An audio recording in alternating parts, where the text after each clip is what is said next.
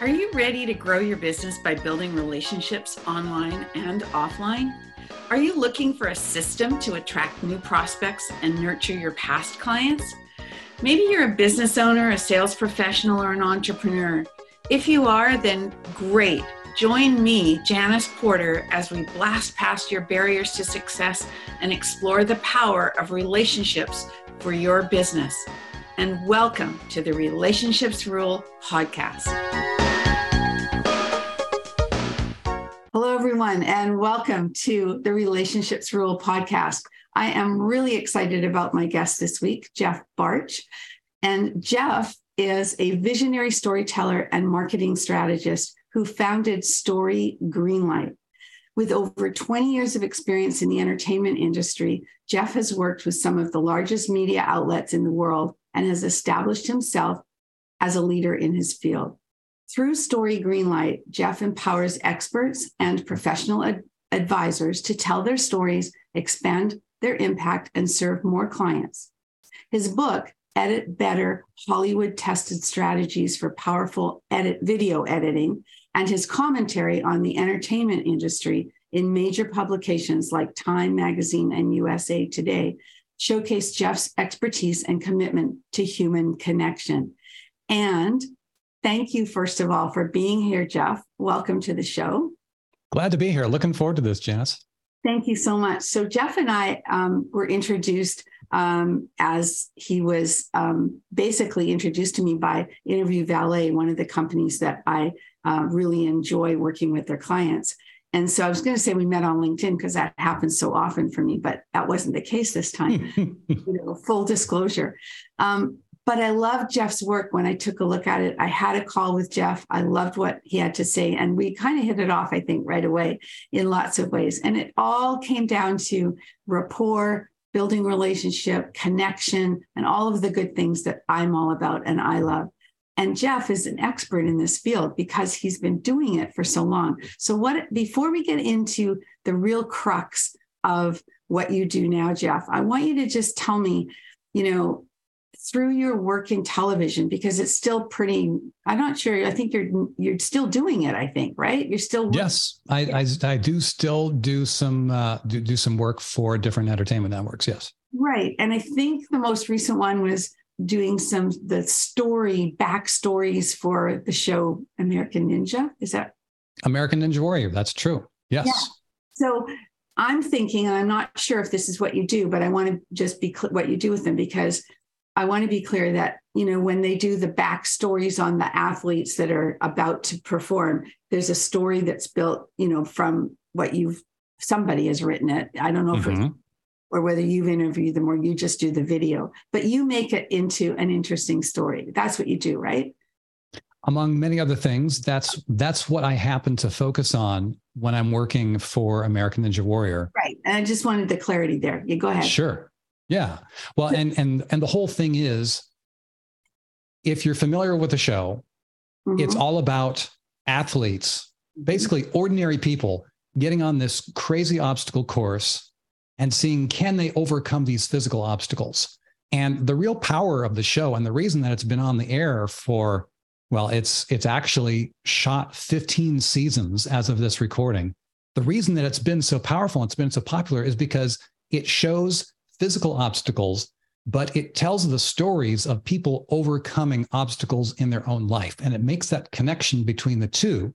And that's what the stories do before you see the people get on that course. Right. And I have, I've been working with the show for, good grief, almost 10 years now, at different points throughout those years, telling literally hundreds of short form stories that make you care about that person. So you care what they do on the course. And that's what story does. It makes us care. It builds that human connection.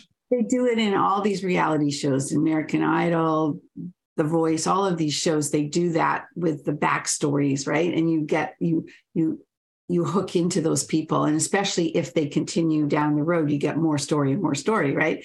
To do it. So you have now, through Story Greenlight, and I'm not quite sure how long you've had that company, but what you're doing now, which I want to really get into here is strategic storytelling, basically for business, right? In business somehow. Yes.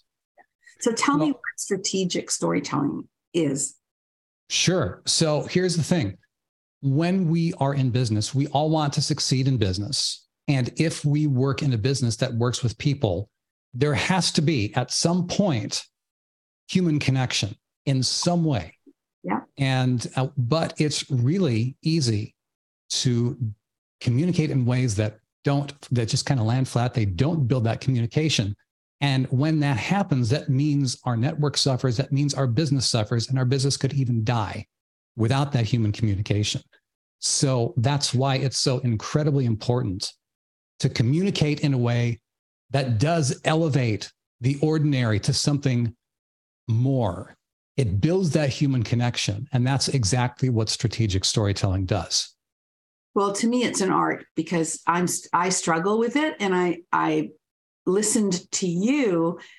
I'm going to learn from you, I think, because I want to, and because I get it. When I read somebody's email or watch somebody's video on, on a post on LinkedIn or on Facebook or anything that does have story, I notice it because it's I pay attention to it because it's I guess it's talking to my heart because I'm heart-centered, right? The other piece involved in that for me, and I want to just share that because I think it's important here, is like when we met for the first time, I'm going to use this example. Maybe it's a story. I don't know. Okay. So when you and I met on Zoom for the first time, I was getting to know you. I'd looked at your LinkedIn profile. I was feeling you out a little bit to try and get inside, who you were. And, and I noticed, and I say this with love, okay? I noticed you have really large hands, long hands when you were talking. And I said, okay, yeah. I'm going to ask you, you're either a basketball player or you were a pianist, right? And I said, I have to ask you this. I'm just curious because that's where I come from, my curiosity. And that's what I wanted to point out there. But maybe this is telling a story in the sense that I didn't realize until, the light's just gone on. Because that story that I'm just telling now and relaying to you again could be the basis for teaching someone how to build rapport. Well, it's interesting. It's really interesting that you noticed that, because not a lot of people pick that out. But the fact of the matter is, I have played piano literally since almost my whole life. I started playing at the age of 4, and if you'll indulge me in a moment, there's a way that this all ties together and it actually started with piano playing. And something told me, I think based on our previous conversation, I know that you have heard this story before, but I'll bet you your audience hasn't. So the connection between this is when I actually, it wasn't me spending 20 years in Hollywood that this really all started. It actually started when I was 4 years old learning to play the piano. And I don't know if anyone had really noticed that my hands were large or whatever, but I hadn't hit my growth spurt. I was a long time before hitting my growth spurt at that point. But mom heard me playing Old MacDonald Had a Farm on the piano, and she said, get this kid some lessons. And so that's how it started. But I was known as being Jeff the Piano Guy for about 20 years, my first 20 years of my life. And I really enjoyed playing. I kind of gravitated towards Bach and Mozart because for people who are familiar with classical music, Bach and Mozart are super technical and they're clean. You can just play the notes on the page.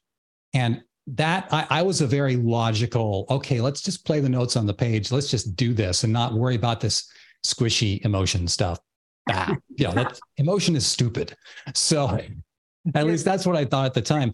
And the more I learned about piano, the more frustrated I got about another area of my life, which was the fact that I grew up going to church every Sunday morning. And every time I went to church, every song we sang had 5 verses. And every verse of these songs were played the same every single time. And it just drove me absolutely nuts. Drove me nuts as a kid. And I'm in an elementary school. I'm going, please, I'm bored out of my mind. And there was actually a day when I was at the church after hours. I was probably playing one of my Mozart pieces. And this lady who was one of the church musicians, she comes up to me and she says, you know, Jeff, it's all well and good to play the notes on the page, but when you get older, you need to learn to play from your soul. Now, I was in fourth grade, so I was maybe 11 years old at that point. And I wasn't about to say this out loud, but I thought that was the stupidest thing ever. Play from your soul. What? I got the notes on the page. I'm good. Right. And there was no specific moment when I realized that she was right. Because the fact of the matter was, I mean, I was doing my best, but I really was missing that next level of where the truly powerful stuff happens. And I only discovered that over years of people's reactions, that they went from people saying, hey, Jeff, you're a really great piano player. I'm like, sweet. I'm amazing. I'm great. You know? And it went to, Jeff, thank you for the way you played that piece. You really made that piece come to life in a new way for me. I thought, whoa, this isn't just about me playing the piano. There's something else going on here. And every once in a while, there's someone who said, Jeff, the way you played that piece brought me into an encounter with God today. Thank you so much. Thank you. Thank you. And that kind of idea of taking the ordinary and not just playing the notes on the page and elevating it to something that truly connects with people. Mm-hmm. That's really the core of what I've been doing my whole life. And it's shown up a whole bunch of different ways. It's showed up with me learning about video production in high school when it was still really hard to do that. You couldn't just pick up your phone. You had to get this great big camera and edit with all the fancy machines. I went into radio in college. I got into film school. And then I did the 20 years shaping content for ABC and NBC and Universal and Disney and Apple and all these folks. Mm-hmm. So the thing that I was learning and the thing that I really want to really bring out here in our conversation is that it's really easy to just play the notes on the page. Mm-hmm. And we're all doing the best that we can. And yet if we only play the notes on the page, if we only do the general basic areas of communication, we're missing that next level of communication, of true human connection, where all the powerful things happens. And it happens in any medium. But when we stand out, when we elevate our message, when we use something like strategic storytelling, incredible things happen. And it is available to any of us. Is it a muscle, though, that we have to tweak? Or because I think it's a learned skill. I think it's a skill that we don't all have. And we have to learn it if we want to, right? And I agree with you that I think it can elevate. So I'm not a writer. I'd rather talk. But even when I'm talking, I think the same thing applies, right? In that 100%. Our good story to illustrate a point, people remember it better than the 5 steps to do it are, right? Mm. Yeah. So, yes. That's okay. So you, so I don't know, I had a aha moment after talking to you and just recently, saw an instance of a little, experience with my granddaughter that I turned into an email to my list. Mm-hmm. And so I was very nervous about doing it. One, because if my daughter knew I'd put her picture, my granddaughter's picture in the email, I would be in trouble. But I took a risk because it wasn't on Facebook or LinkedIn. It was in a private email. So better hope your daughter doesn't listen to your podcast. Yeah, well, I'll warn you that, right? Okay. So then I crafted the story and attached it to a lesson in business. And you actually saw it. And I was just thrilled that you wrote back to me and said you paid attention and saw that it worked. And you gave me a couple of pointers around it. But those things don't come to me very often, I guess I illustrated the story part in a descriptive way. And then I wanted to make this point about business and about being in the moment and about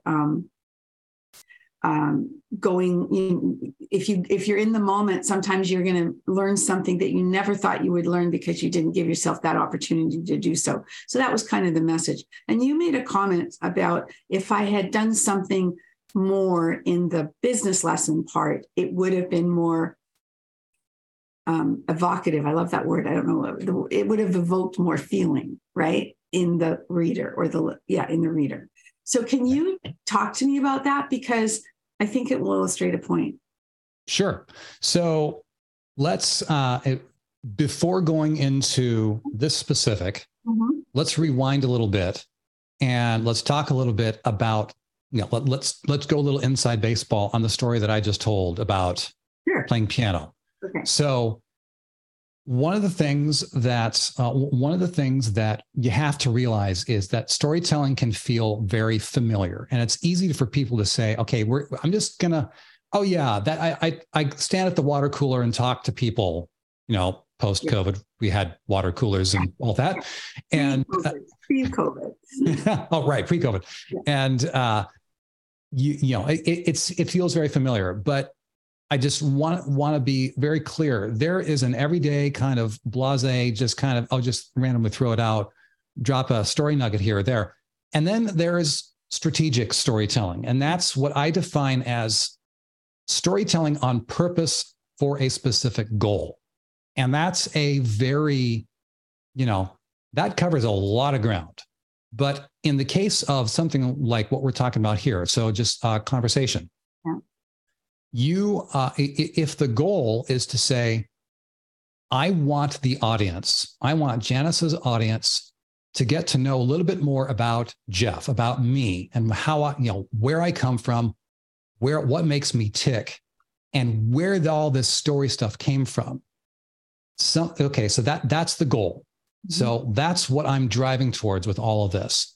And so I'm thinking about what is the correlation between something that I've experienced in my own life that might have parallels with what you and your audience have experienced.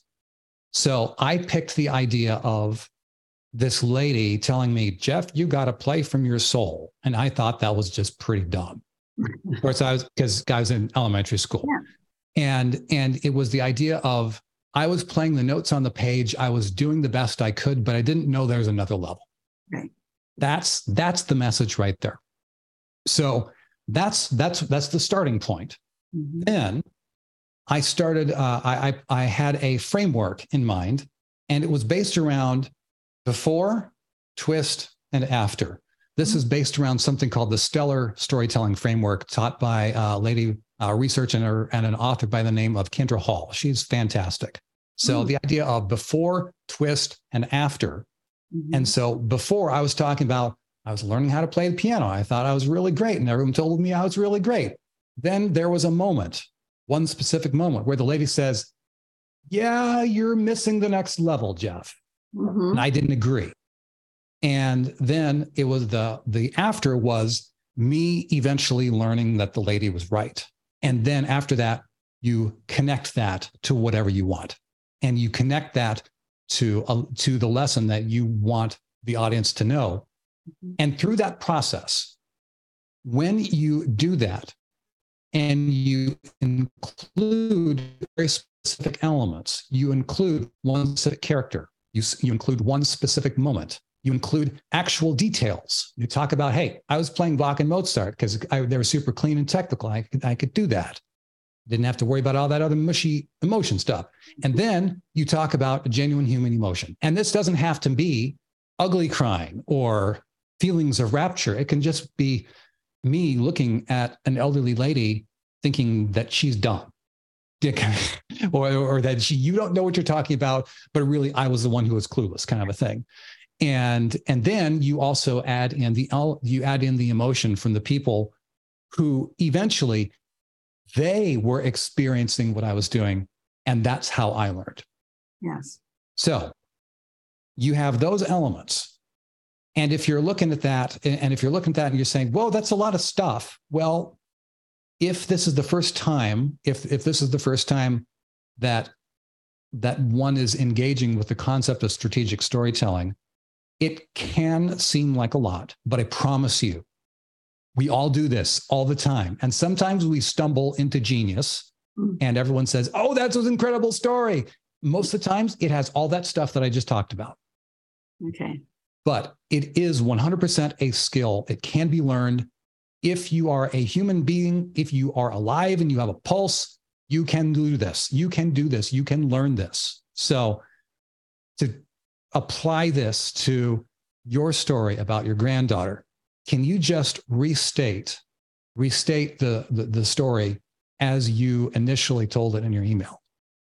Yeah, basically, we took my granddaughter down to the local park to play at the playground there. But before we got to the playground, there was this huge pile of sand that the gardeners, I guess, had dumped in the parking lot that they were going to use on the grass field. Well, she took one look at that pile of sand and she was up it before I could count to 10, right? This is amazing. Oh yeah, she was in her glory. Loves to get dirty, loves to play in the sand and everything. So that was where she spent the next, 15 minutes before we could get her over to the swings. And by that time she was a mess, right? So that was the story. Yeah. But to see her just be in the moment really was, kids are in the moment. She's 3 years, 8 months, she's just whatever is in front of her. Right. And it was delightful. Yeah. So then you attach that, to an idea for your audience. Correct. Around, how, and my goal was that I had my monthly, LinkedIn training, group class, which I hold once a month, like a mastermind or a drop-in, office hours type of thing, bring your questions. Mm-hmm. And the goal was to try and encourage more people to come to that. And so the idea was if you can, you thought at the last minute, maybe you're free and you can come. So the idea was, you never know what you might learn if you just do something out of the ordinary or, in the moment. And that was kind of the connection. Okay. Cool. I don't have it in front of me, so I can't remember exactly what I said, but that's the idea. Okay. So then, yeah. So my reaction to that was, this is super cool. I love that you're doing this and it's super relatable because kids are awesome. Yeah. Kids are fantastic. And they have this purity of experiencing the world that we can all benefit from. And so so what I had said was, if you had the opportunity to focus more on the emotion involved in that story, you could have that potential for that emotion to connect more specifically with your audience. So how to put more emotion into a story like that? First, when you have to understand that the whole point of this is to get the audience to pay attention. You want to do everything possible to get their very clear and focused attention. And the very best way to do that is to not go broad, you go super narrow. So when you do that, that's why you focus on one character, one moment, get details about that, get details about what was happening, and that sort of a thing. And you need to include genuine emotion of some kind. Mm-hmm. So were we to sit down for a period and say, okay, how can we craft this story? You would say, okay, how were we feeling? How were you feeling? How are you feeling before? And if you were feeling, if you were feeling kind of frustrated or hurried or something like that, and if, for instance, you had a moment where your granddaughter got up on that pile of sand and you're feeling frustration, that's something that could be your before state in the story. Mm-hmm. And you know what? Even if you weren't completely annoyed, if you wanted to craft the story and say, it's like, well, hey, well, sweetheart, you wanted to get over to the swings. Why are you climbing up on the sand right now? Kind of a thing. So it could be some kind of a, what's going on here? What's, question mark of some kind. Then you have the moment where she's up there on the hill and she's having a blast. And that is the catalyst for you to learn in that moment. Mm-hmm. Mm-hmm. You know what? Why am I so worried about this? Why? If she changes her mind, if she wants to be in the moment, that's really cool. Mm-hmm. And so that contrast between you before you go through the moment, and then that moment is the catalyst for you to learn. And it's that it brings the internal change. If you want to talk about a little bit about film, a tiny, tiny little bit of film school snobbery here. Not snobbery, geekery. Film school can get super, super down in the weeds. 90% of it does not apply to us. But something that I will say is the entire point of story is change. Mm-hmm. When people ask what a story is, I always say a story is where a character wants something, overcomes obstacles to get it, and experiences transformation as a result. The entire point of story is to show change. Mm-hmm. And there are two main kinds of change that you'll hear screenwriters talk about. You'll hear about external change that happens around us, outside us. And that's stuff that's usually, it's super easy to talk about or describe because it's visual. Mm-hmm. The flip side to that is your audience is not going to get much emotional connection to that. However, the stuff that happens on the inside, internal change, that's where the good stuff is. That's where the meat of everything, of connecting all these emotions, it all happens inside our hearts and minds. The flip side to that is it all happens inside us. So it's not like you're watching Star Wars and you see the Death Star blow up, boom, it's gone, kind of a thing. So it really focuses on the change of mind, the change of heart, and the change of emotion. Mm-hmm. So that, in broad strokes, is how I would talk about how to add human connection to any strategically crafted story, is to really drill into that change of emotion. So in telling the story part about my granddaughter on the pile of sand, I did some of that. And you commented about bringing more emotion into the business piece that I related it to. And that's where I think I got stuck. Okay. So I know I'm asking you to do something when you can't see it in front of you at the moment or anything, but just if you recall it all, but. All good. That's we're workshop in real time. We're out on the tightrope. I dig it. So when we talk about storytelling, one of the main functions of storytelling of strategic storytelling is to create connections. This parallels this. This is like this. This compares to that. So I want to actually challenge what you're talking about a little bit. Based on something you said earlier, you said something about you want to get people to join your monthly, your monthly meeting for your monthly LinkedIn training. What is the mental or emotional state of the person who is or isn't thinking about joining that meeting? Well, it could be one of many things, depending on, right? Like if they haven't planned it for next month, and put it on their calendar, it could be many things, because the whole point is that this was, Monday of the Friday when that meeting was happening. So it was like that last week of a push to say, hey, if you're not doing anything, maybe it was Tuesday, I don't know, but it was close enough to say, you know, switch gears if you're not doing anything now, or something's fallen through and you now have the time. So you don't know what their emotion is, but you might hit somebody just at the right time where they're saying, you know what, maybe I'll go this, I don't have anything on Friday. Maybe I'll go this month and see what it's like. So I don't know how to answer. So, okay.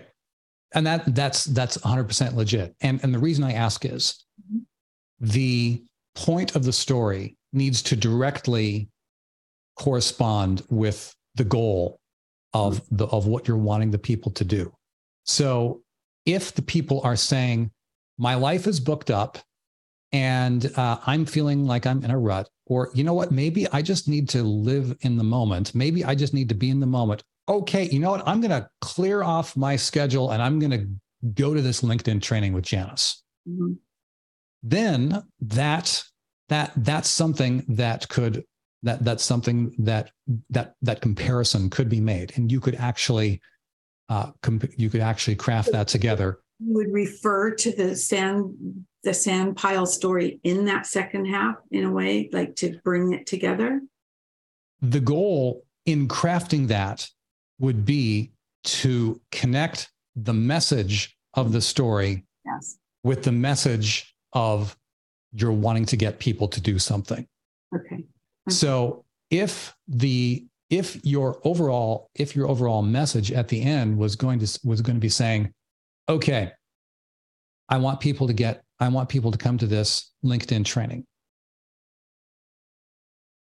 If you are feeling, you know, what's a specific reason that people say that they show up to these trainings in your experience? That they've done the training, they've done LinkedIn training with me and they're not really using LinkedIn as much as they would like to be, or they want to know more about LinkedIn and they haven't done training with me. So they want to see, you know, what I'm about. Okay. So that is where, instead of telling a story about living in a moment, about kids living in a moment, that's where you would tell a story about, I was working on something, but I didn't quite get it. That's the kind of story where you might talk about driving a stick shift car that had 5 speeds and you're driving it in first gear the whole time. And you just didn't know how to access the power that was already there all the time. It's the whole idea of Dorothy wearing the red slippers in The Wizard of Oz. She had the power all along. She just didn't know how to use it. That's why you need to come to this training with Janice, because she knows how to help you unlock that power that you've already had. Okay. So if I'm getting this right, that one aspect of learning how to tell stories in relation to business and relate them to business, really think about the result I'm looking for in the business piece first, and then work backwards, because the story might come to me that's something I've experienced in something else in life that could relate. Don't start with the story, start with the end in mind. Mm-hmm. Okay. Now, that's because I'm sitting here thinking about, okay, what are ways that we can make that idea of live in the moment work for showing up. Yeah. So she's living in the moment. So you need to live in the moment. So let's show up in the LinkedIn training. But that's where that's where I feel there's a bit of a disconnect in terms of the overall impact. Okay. But that's why it's so, that this stuff is so cool, because we always get another shot. It's so rare that we don't get another shot at stuff like this. Yeah. So again, it's practice, and it's awareness first, then practice. Okay. So do you teach like courses on how to do this? Like, because I would think that it's getting into people's minds and trying to train them to think differently, which is kind of fascinating. I like the idea. Yeah, absolutely. Yeah. Absolutely. So weaving story into the fabric of business, a guide to integrating story into your brand. That's one of the bullets that was on your one sheet, your speaker sheet, weaving story into the fabric of business, a guide to integrating story into your brand. Do you teach this? Is this what you do with Story Greenlight? Tell me well, I'll tell you, the things that Story Greenlight has offered have changed over the years as the market for who Story Greenlight serves has changed. Okay. So that, but it's becoming more and more clear that this really is the core of how this can really be helpful for a lot of people, because this is so powerful. It is so incredibly powerful, and it is so within reach of anyone. It's it just takes some guidance. Okay, so I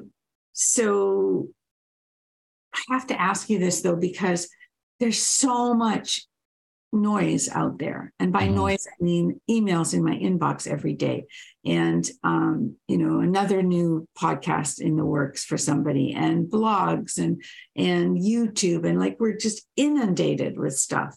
So you have to do something to stand out from the crowd. And your idea that story-driven marketing pieces are the way to go, correct?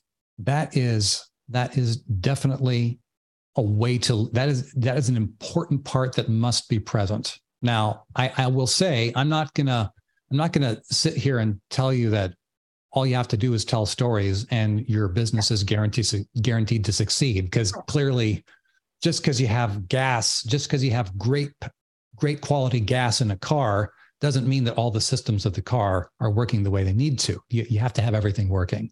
Right. Having said that, I would say that strategic storytelling is like it's like going from the really cheap, low quality gas and replacing it with jet fuel in your car in a way that doesn't blow up your engine. But, just go with me here, Yeah. And so when you're talking about messagings and standing out, there will always have to be a balance between the questions that your audience is asking. So the idea of, number one, should I even listen to this person? Mm-hmm. Do I care? Mm-hmm. And then the next question is, okay, if I'm willing to listen, then do they know what they're talking about? So clearly, a successful business has to have an area of expertise or some kind of a product or service that specifically solves a problem, that kind of a thing, for which people are willing to trade money and all that kind of a thing. So there's the balance between, should I care? Should I listen? Do they know what they're talking about? And then, okay, what's the next steps to move forward, to work with you, to buy your product or service? Right. But if people don't care, that's a problem. Yeah. And so I will say, just as a specific example, because my email inbox is as clogged as anyone else's, in these days.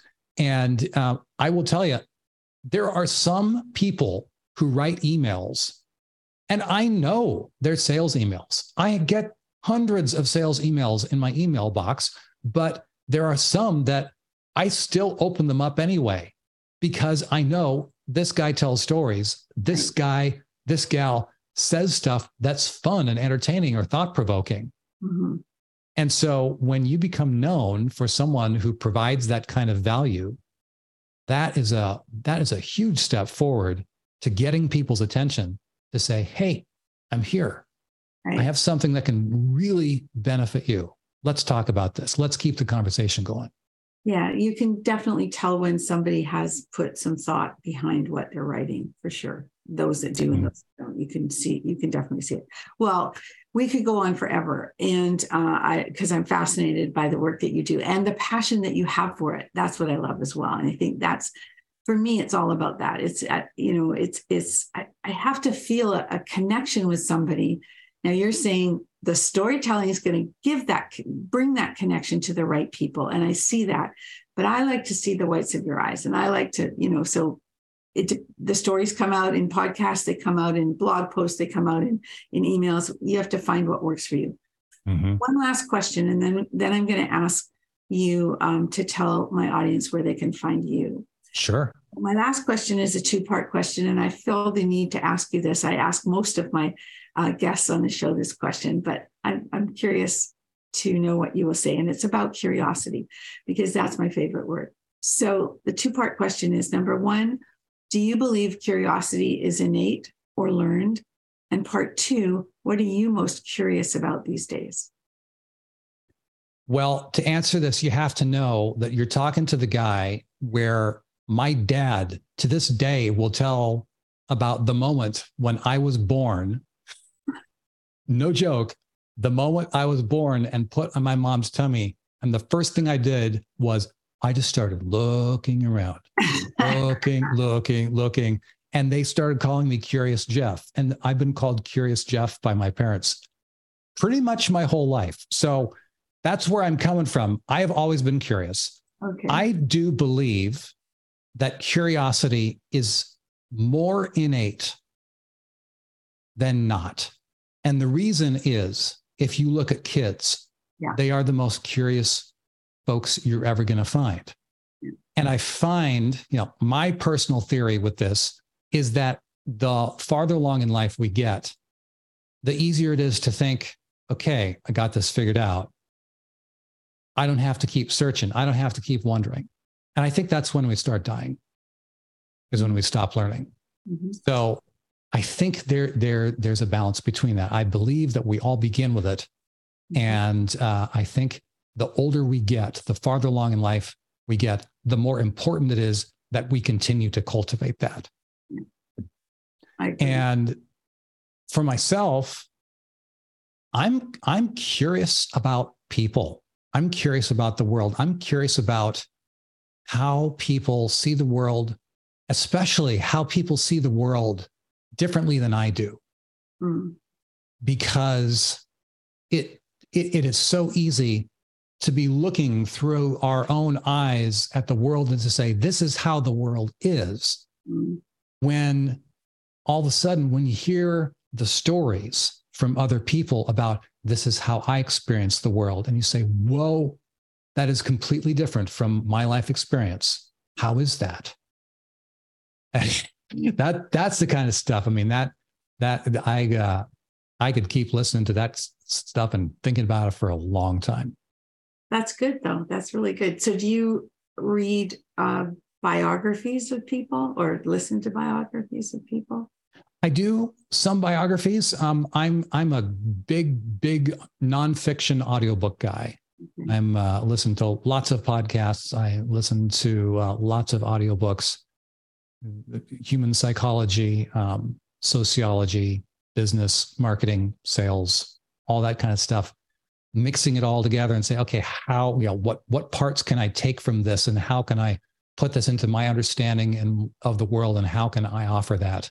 How can I package that up into something that's valuable for the people that I serve? Fantastic.